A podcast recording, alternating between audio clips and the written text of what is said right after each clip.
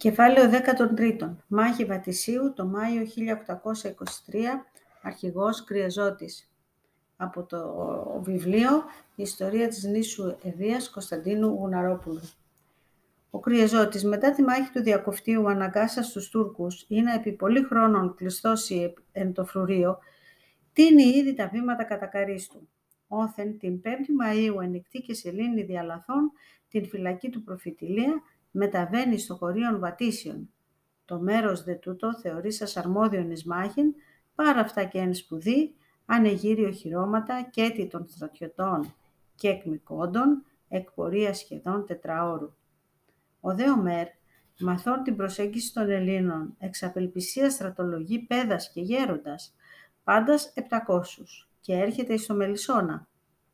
Εκεί δε, συμβουλίου γενομένου, ο Μεν Ομέρ, εγνωμάτευσεν όπως αυτού περιμήνωσιν εναμείνει τον εχθρό και εσκέψα το καλός, ως απεδείχθη ύστερον.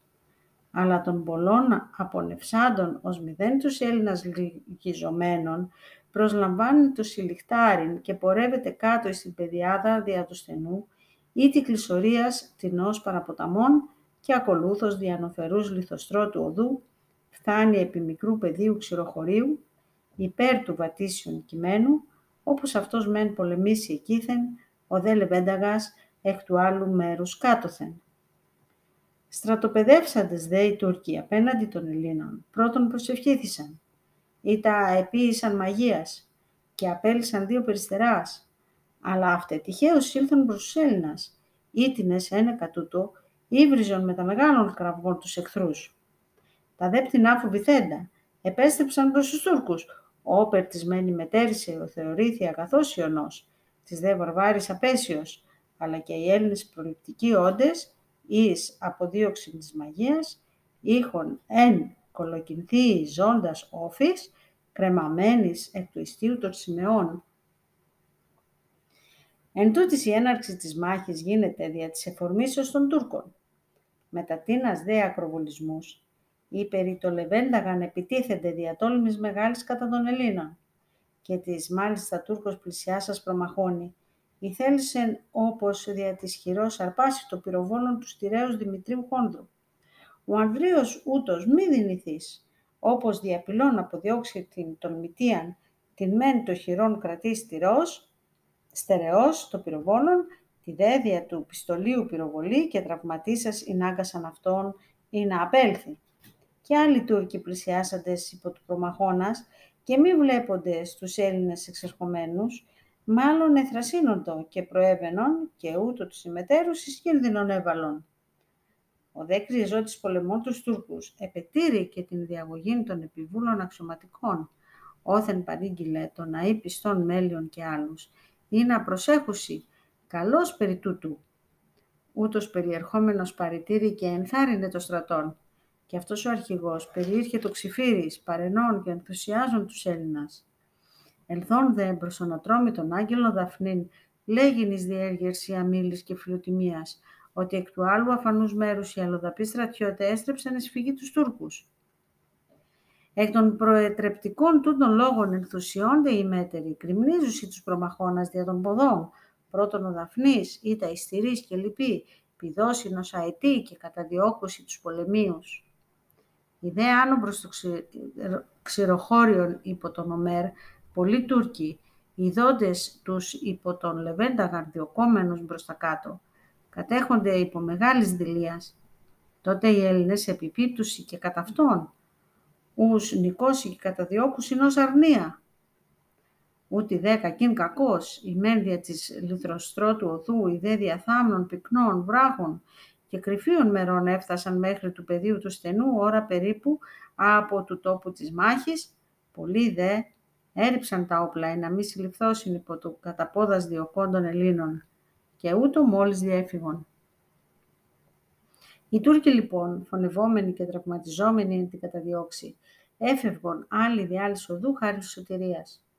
Και αυτός ο Ομέρ ετράπη πρώτος και πλανηθείς μόνος εντός των δασών, αφήκε το ύστερον δια της λιθοστρώτου κάτω εις την πεδιάδαν, υποφόβου δε τρεις εκ του ύπου έπεσε. Και μόλις εσώθη, αναβιβαστής υπό των σωματοφυλάκων Αλβανών, Μουσταφά Κοκκίνη και Αλιζότου, αλλά και φεύγουν.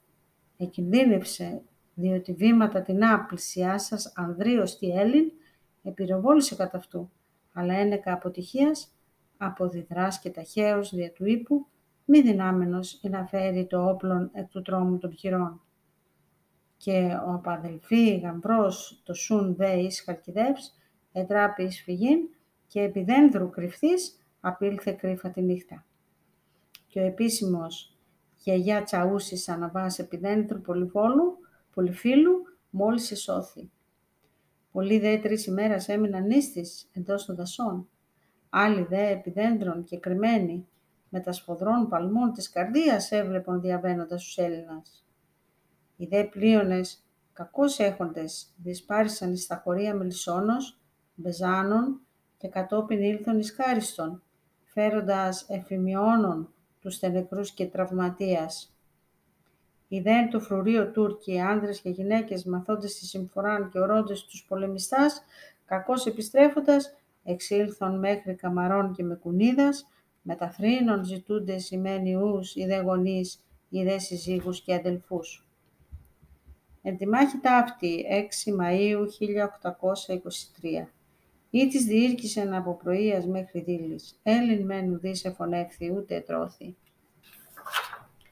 Τούρκοι δ' έπεσον 48 ή 55 και πρώτος ο υιός του επισήμου Αχμέτ Μπέι και ο Τζαφέρ Αγάς, γαμπρός του Ομέρ, απεξαδέλφοι, εκτός των μετακομισθέντων εις των νεκρών και 70 τραυματιών, εχμάλωτοι δε ήσαν 5 ή 10, ενίσχυ επίσημη Γαβίβης και Μεχμέτ Καραβαβάς, χρηματίσας αξιωματικός του ηγεμόνος της Αιγύπτου Μεχμέτ Αλή Λίαν Ανδρίος.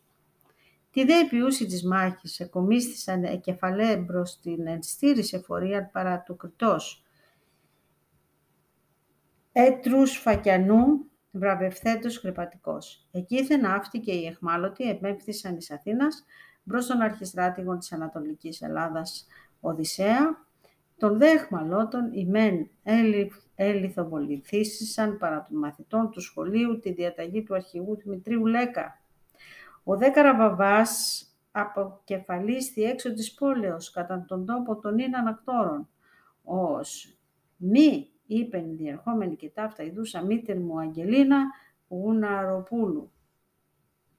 Ο κρυεζότης ανεδείχθη νικητής και τροπεούχος εν βατησίο, καταδιώξας και θράψας των εχθρών, μέχρι στενού επόραν επανήλθεν στο στρατόπεδο, διότι εκεί θα άρχεται παιδιάς, όπου η Τούρκοι ως έφυπη, η δύνατο είναι να συγκεντρωθώσει και βλάψος είναι αυτόν. Κατά την ομολογία δε αυτόν ο κρυαζότης μετά την νίκην κατεβαίνονη στην πεδιάδα και τον Ομέρ συνελάμπανε εν τη φυγή και του φρούριο εκυρίευεν. Ο κενών ανδρών έπραξε δε φρονίμως, ή να μη και την νίκη να απολέσει και απέλπιδας ανθρώπους μάλλον στεναχωρήσει. Και πάντες μένε στρατιώτε εντόπιοι και αλλοδαποί, εφάνισαν ανδρείοι και επενετοί, ηρίστευσαν δε οι αξιωματικοί, Μέλιος Βαλτινός, Καζάνης και Κεντιστός.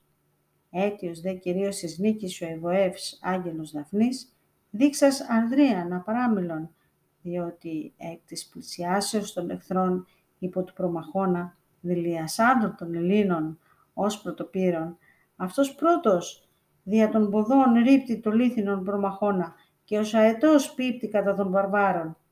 Τούτον εμιμήσαντο οι άλλοι και τρέπουσι τους πρωτοβατήσεων εξέρχοντες και η πρωτοξυλοχώριον καταδιώκουση και ολοσχερός νικώσει τους εχθρούς. Και ήσαν με οι Έλληνες αριθμητικός υπέρτεροι των Τούρκων, μόλις 1500 καταξιόπιστον μαρτυρίαν, αλλά οι πλήστη πρωτόπυροι, άοπλοι γεωργοί και ποιμένες, διότι ο Μεν είχε μόνον οι μητριβές πυροβόλων, ο δε μόνον πιστόλιων, έτερος πάθην και έτερος απλούν μαγειρικών μαχαίριων, ή δίκελαν, ή λόγχιν, επί ξύλου μακρού, ή ρόπαλων ποιμενικών. Ποιμήν δε της Ιωάννης Τούντας, εκ του χωρίου Βαρελαίων, πρώτης μάχης εζήτησε όπλο παρά του αρχηγού και επειδή ούκ υπήρχε ευρών, ούτως σιδηρούν οβελίσχων και μετασχών της μάχης, εφώνευσε Τούρκων, βαλών δε τα ενθύματα, τα όπλα και την κίδαριν αυτού, προσήλθε κατόπιν προς τον αρχηγόν, φέρον την κεφαλή του φωνευθέντος και μόλις γνωριστής ευραβεύτη χρηματικός. Και ο στηρεύς, Βασίλειος Βακαλίμης, ξύφος μόνον έχων, ήλθεν εις μονομαχία με τα Τούρκου αξιωματικού, επειδή δε ως αρχάριος συγνώει την χρήση αυτού και το αίμα έτρεχε εκ των τραυμάτων της κεφαλής, ερήπτει χαμέ το ξύφος και ορμήσες δια των χειρών καταβάλει και φωνεύει των εχθρών, δραμώντος εις βοήθεια του Γεωργίου Μικρού. Απέναντίασεν τη μάχη ταύτη, έλαβαν μέρος οι επισημότεροι και πλουσιότεροι Τούρκοι, ήτινες και δήμαχοι ήσαν, ήτι πεζοί και υπείς, οι πάντες δύο εξασκισμένοι και διπλοπλισμένοι και ουδαμού ηττημένοι, και οι ανδριότεροι των Τούρκων της Ελλάδος. Ένεκα τον λόγο τούτον η μάχη του Πατησίου την χάνει μεγάλη σημασίας.